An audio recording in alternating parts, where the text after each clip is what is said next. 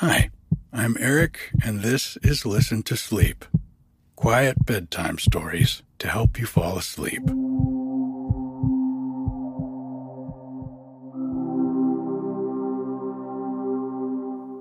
Autumn continues to be just beautiful here on the mountain. It was a partly sunny, partly cloudy week, so we kind of had all the weather except snow, although that could come any day up top. When we get snow around here, it doesn't usually come as far down as we are, but it will snow up at the ridge, which we have to pass over to get here. So sometimes we can get snowed in down here at the cabin and it'll just be raining, but there'd be no way to get up over the hill to get out. One day this week, I took a walk before my coffee to try and shake up my morning routine a little. Do you ever do that? I've been trying to challenge some of the assumptions I make about what I need to do and when I need to do it just to kind of build some new habits, I guess. So Bodie and I walked up the driveway and watched the sun come up, which was just beautiful. There was a lot of fog in the river valley to our east, and we got there just before the sun hit it. It reminded me of things I take for granted here, like getting out to actually watch the sun come up or walking up to the top of the hill and sitting in our Adirondack chairs to watch the sun set. Those things are important, and I was really glad I did it. I took some pictures and made a short video that I put up on my TikTok. You can see it there, or you can go to the blog and read a little bit about my thoughts on gratitude and mixing up our habits.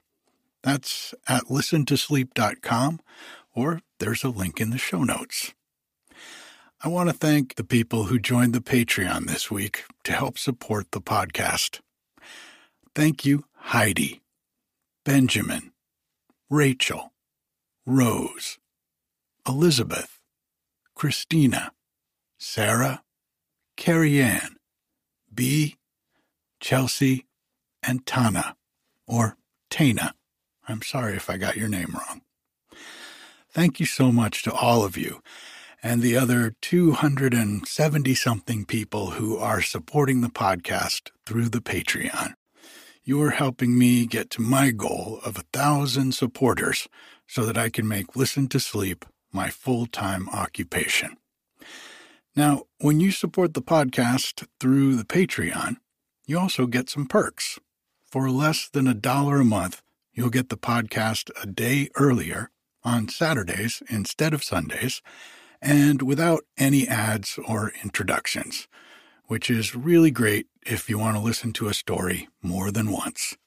And if you'd like an extra story every week, you can join Listen to Sleep Plus on the Patreon. You can get to the Patreon through the link in the show notes or get more information at listentosleep.com. It's Thanksgiving this week here in the United States. And I try to use that as an opportunity to reflect on what I'm grateful for. This week, I found a beautiful story from 1907 about gratitude and sharing. When I found it and read it for the first time last week, I got a little teary. I hope you like it as much as I do.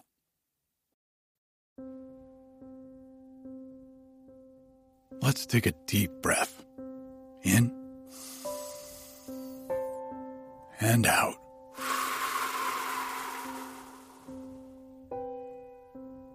Letting go of the day, letting yourself sink deep down into the mattress, feeling the weight of gravity pulling you down. Take another deep breath in. And out.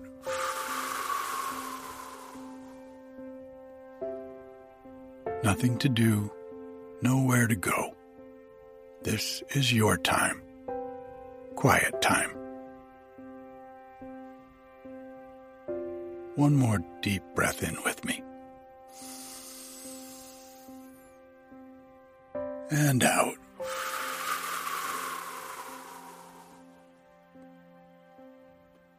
If you start to fall asleep while you're listening, that's okay.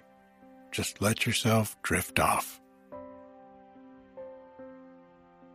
Tom's Thanksgiving. It was very provoking that the seamstresses and such people would get married, like the rest of the world, Mrs. Greenow said. Half in fun and half in earnest. Her fall sewing was just coming on, and here was Lizzie Brown, who had suited her so nicely, going off to be married. And she had no resource but to advertise and take whomever she could get. No less than ten women had been there that day, and not one would answer. There comes number eleven, you will see, she cried as the bell rang. Kitty Greenow looked on with interest. Indeed, it was her gowns, rather than her mother's, that were the most pressing. She was just sixteen, and since last winter she had shot up suddenly, as girls at that age so often do, and left all her clothes behind her.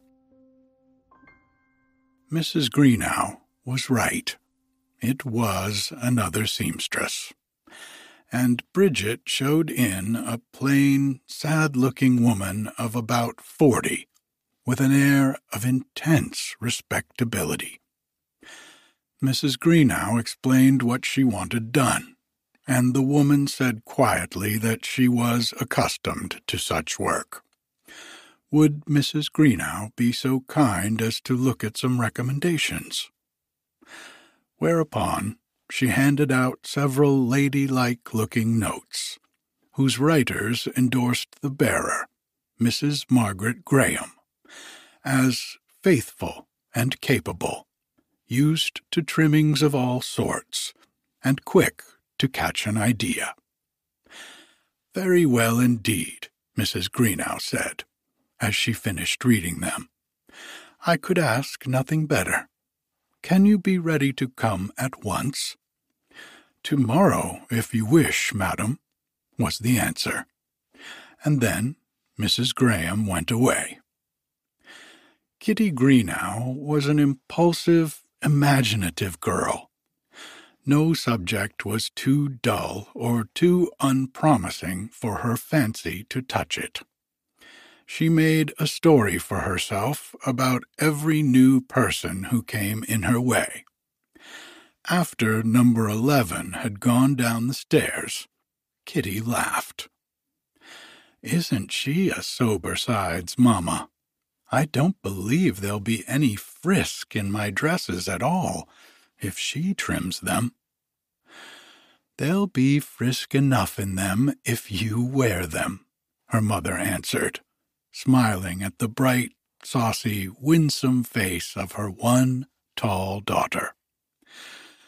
Kitty was ready to turn the conversation.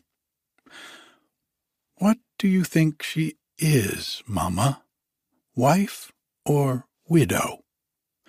And then, answering her own question, I think she's married, and he's sick and she has to take care of him. That solemn, still way she has comes of much staying in a sick room. She's in the habit of keeping quiet, don't you see? I wish she were a little prettier. I think he would get well quicker. There'd be no plain, quiet people in your world if you made one, her mother said, smiling. You'd make a mistake to leave them out. You would get tired even of the sun if it shone all the time. The next day, the new seamstress came, and a thoroughly good one she proved. Better than Lizzie, Mrs. Greenow said, and this was high praise. She sewed steadily, and never opened her lips except to ask some question about her work. Even Kitty, who used to boast that she could make a dumb man talk, had not audacity enough to intrude on the reserve in which Mrs. Graham entrenched herself. He's worse in the morning, whispered saucy Kitty to her mother, and she can do nothing but think about him and mind her gathers. But by the same token, he must have been worse every day, for during the two weeks she sewed there, Mrs. Graham never spoke of anything beyond her work. When Mrs. Greenow had paid her the last night, she said, Please give me your address, Mrs. Graham, for I may want to find you again. 17 Hudson Street, ma'am, up two flights of stairs, and if I'm not there, Tom always is. There, didn't I tell you? Kitty cried exultingly after the woman had gone. Didn't I tell you that he was sick? You see now, Tom's always there. Yes, but Tom may not be her husband, and I don't think he is. He is much more likely to be her child. Mrs. Greenow, I'm astonished at you. You say that to be contradictious. Now, it is not nice to be contradictious. Besides, she wouldn't look so quiet and sad if Tom were her only boy. But weeks passed on, and nothing more was heard of Mrs. Graham, until, at last, Thanksgiving Day was near at hand. Kitty was to have a new dress, and Mrs. Greenow, who had undertaken to finish it, found that she had not time. Oh, let me go for Mrs. Graham, mamma, cried Kitty eagerly. Luke can drive me down to Hudson Street, and then I shall see Tom. Mrs. Greenow laughed and consented. In a few minutes, Luke had brought to the door the one horse coupe, which had been the last year's Christmas gift of Mr. Greenow to his wife, and in which Miss Kitty was always glad to make an excuse for going out. Arrived at 17 Hudson Street, she tripped up two flights of stairs and tapped on the door, on which was a printed card with the name of Mrs. Graham. A voice with a wonderful quality of musical sweetness in it answered, Please come in. I cannot open the door. If that were a he, he had a very singular voice for a man. I guess Mamma was right after all, thought wilful Kitty. It's rather curious how often Mamma is right, when I come to think of it. She opened the door and saw, not Mrs. Graham's husband, nor yet her son, but a girl whose face looked as if she might be about Kitty's own age, whose shoulders and waist told the same story, but whose lower limbs seemed curiously misshapen and shrunken, no larger, in fact, than those of a mere child. The face was a pretty, winning face, not at all sad. Short, thick brown hair curled round it, and big brown eyes, full of good humor, met Kitty's curious glance.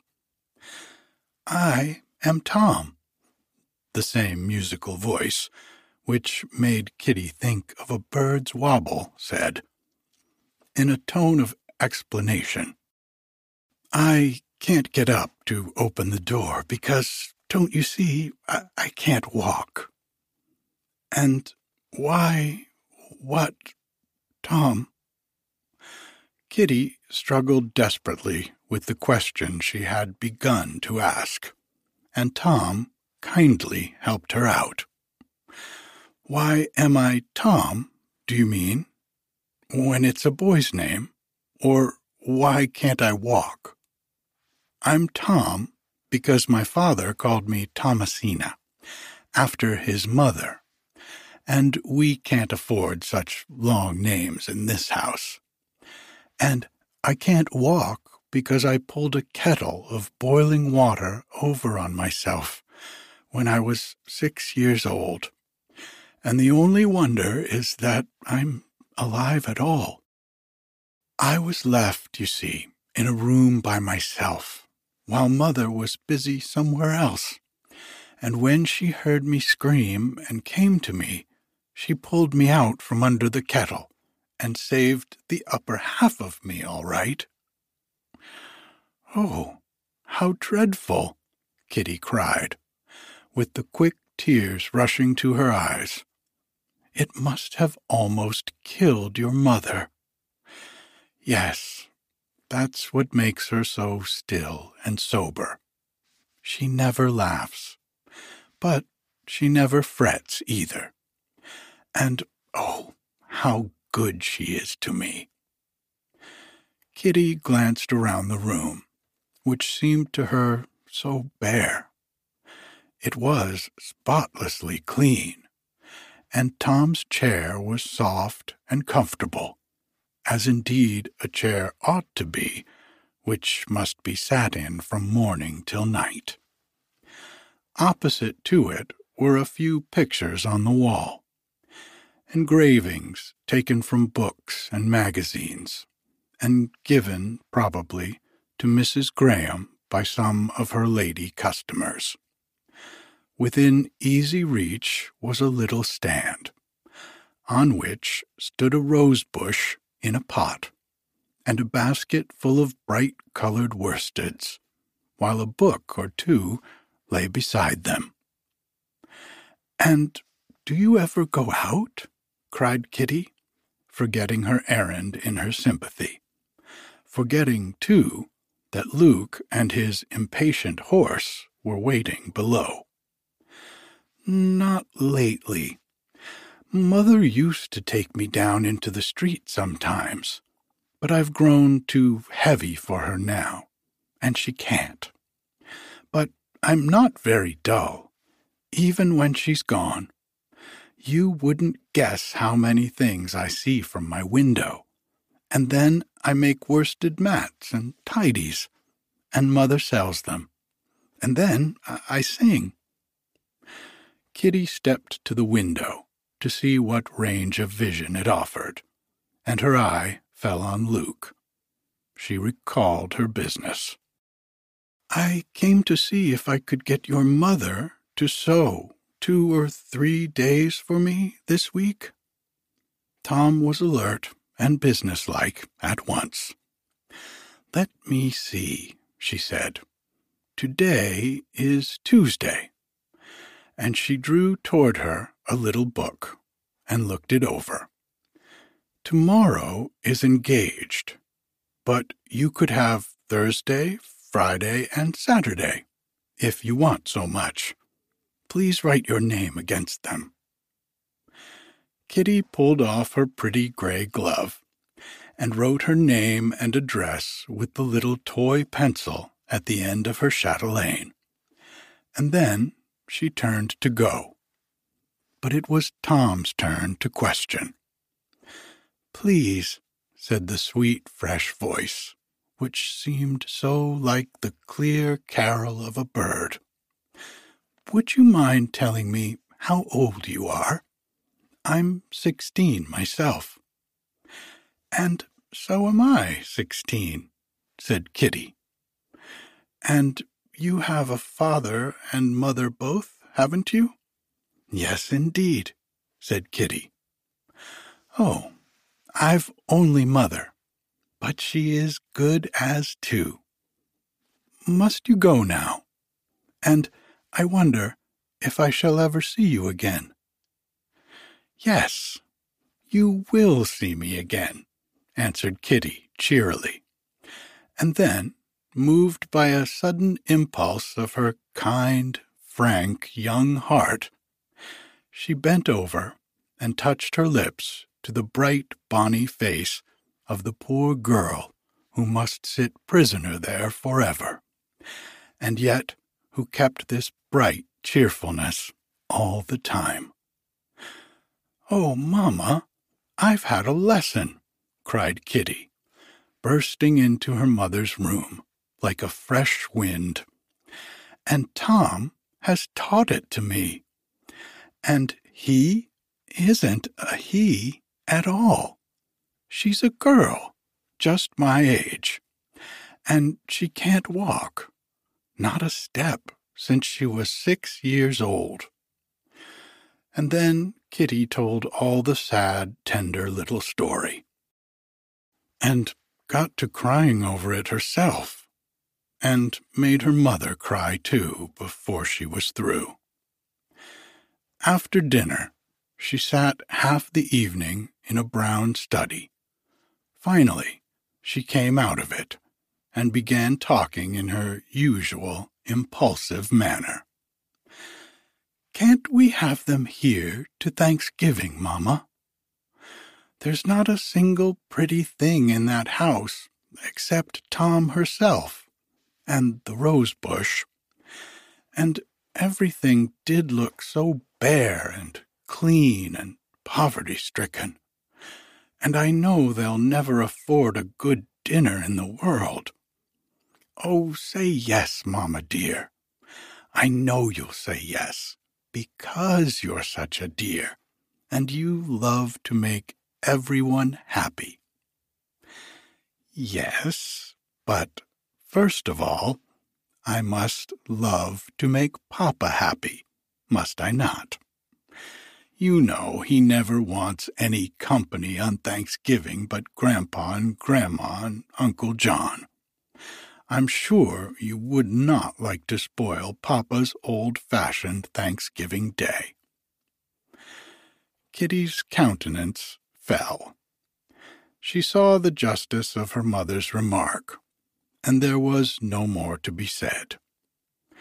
She sat thinking over her disappointment in a silence which her mother was the one to break. I've thought of a better thing, Puss, said this wise mamma, who was herself every bit as tender of heart as Kitty, and cared just as much about making people happy. No doubt Mrs. Graham and Tom would just as much prefer being alone together as Papa prefers to be alone with his family. And how will it suit you if I have a nice dinner prepared for them and let you go and take it to them in the coupe? Mrs. Graham is hardly the woman one could take such a liberty with, but I'll beg her to let you have the pleasure of sending dinner to Tom. Oh, you darling!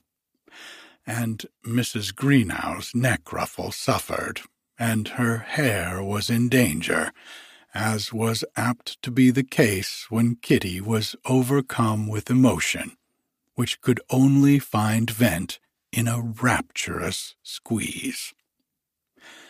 Before bedtime, Kitty had it all planned out. She was to go in the coupe and take Bridget and the basket. Bridget was to mount guard by the horse's head while Luke went upstairs with Kitty and brought down Tom for a drive. And while they were gone, Bridget would take the basket in and see that everything was right, and then go home. Mrs. Greenow consented to it all. I think she enjoyed the prospect of Tom's ride herself, just as much as Kitty did. While Mrs. Graham was sewing there, she made the arrangement with her, approaching the subject so delicately that the most sensitive of women could not be hurt, and putting the acceptance of both drive and dinner in the light of a personal favor to Kitty, who had taken such a fancy to Tom. The last afternoon of Mrs. Graham's stay, Kitty called her mother into the room. Mrs. Greenow saw spread out upon the bed a thick, warm, soft jacket, a woolen dress, and last year's hat. You know them by sight, don't you, mother mine? They are the last winter's clothes that I grew away from and have taken leave of. May Tom have them? Yes, indeed, if you'll undertake to give them to Tom's mother. Kitty had seldom undertaken a more embarrassing task. She stole into the sewing room with the things in her arms. You'll be sure, won't you, Mrs. Graham, not to let Tom know she's going to ride until I get there? Because I want to see how surprised she'll look. Yes, I'll be sure. Never fear. And, Mrs. Graham, here are my coat and hat and dress that I wore last year, and I've grown away from them. Would you mind letting Tom wear them? Would I mind? A swift, hot rush of tears filled Mrs. Graham's eyes, which presently she wiped away, and somehow then the eyes looked gladder than Kitty had ever seen them before. Do you think I am so weakly, wickedly proud as to be hurt because you take an interest in my poor girl and want to put a little happiness into her life? That still sad life which she bears so patiently? God bless you, Miss Kitty. And if he doesn't, it won't be because I shall get tired of asking him. And you'll not let her see the hat and jacket till I come, for fear she'll think something. At last, Mrs. Graham smiled. An actual smile. How you do think of everything. No, I'll keep the hat and jacket out of sight, and I'll have the dress on her, all ready. When Thanksgiving came, Kitty scarcely remembered to put on the new fineries that Mrs. Graham had finished with such loving care. Scarcely gave thought to the family festivities at home, so eager was she about Tom's Thanksgiving. She was to go to Hudson Street just at noon, so that Tom might have the benefit of the utmost warmth of which the chill November day was capable. First, she saw the dinner packed. There was a turkey and cranberry sauce, and mince pie, and plum pudding, and a great cake full of plums, too, and fruit and nuts. And then Mr. Greenow, who had heard about the dinner with real interest, brought out a bottle of particularly nice sherry and said to his wife, Put that in also. It will do those frozen up souls good once in a year. At last impatient Kitty was off. Bridget and the basket filled all the spare space in the coupe, and when they reached Hudson Street, Luke took the dinner and followed Kitty upstairs, while Bridget stood by the horse's head, according to the program. He set the basket down in the hall, where no one would be likely to notice it in opening the door, and then he stood out of sight himself while Kitty went in. There was Tom in the warm crimson dress, a proud, happy looking Tom, as proud as you could find in Boston that Thanksgiving Day. I have come to take you for a ride, cried Kitty. Will you go? It was worth ten ordinary Thanksgivings to see the look on Tom's face. The joy and wonder, and then the doubt as the breathless question came How will I get downstairs? And then Luke was called in, and that mystery was solved. And then out of the closet came the warm jacket and the hat with its gay feather. And there were tears in Tom's eyes, and a smile round her lips, and she tried to say something and broke down utterly. And then big, strong Luke took her up and marched downstairs with her, while she heard Kitty say, but it seemed to her like a dream, and Kitty's voice like a voice in a dream. I'm sorry there's nothing pretty to see at this time of year. It was so lovely outdoors six weeks ago.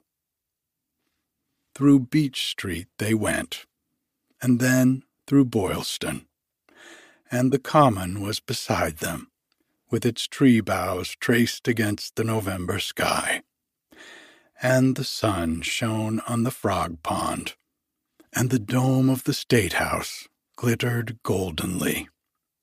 And there were merry people walking about everywhere, with their Thanksgiving faces on. And at last, Tom breathed a long, deep breath, which was almost a sob, and cried, did you think there was nothing pretty to see today? This day? Why, I didn't know there was such a world. The clocks had struck twelve when they left Hudson Street. The bells were ringing for one when they entered it again. Bridget was gone, but a good natured boy stood by the horse's head and Kitty ran lightly upstairs, followed by Luke, with Tom in his arms.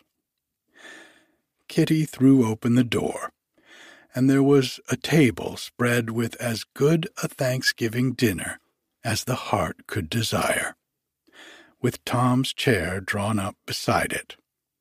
Luke set his light burden down. Kitty waited to hear neither thanks nor exclamations. She saw Tom's brown eyes as they rested on the table, and that was enough. She bent for one moment over the bright face, the cheeks which the outdoor air had painted red as the rose that had just opened in honor of the day, and left on the young, sweet, wistful lips a kiss, and then went silently down the stairs, leaving Tom and Tom's mother to their Thanksgiving. Good night.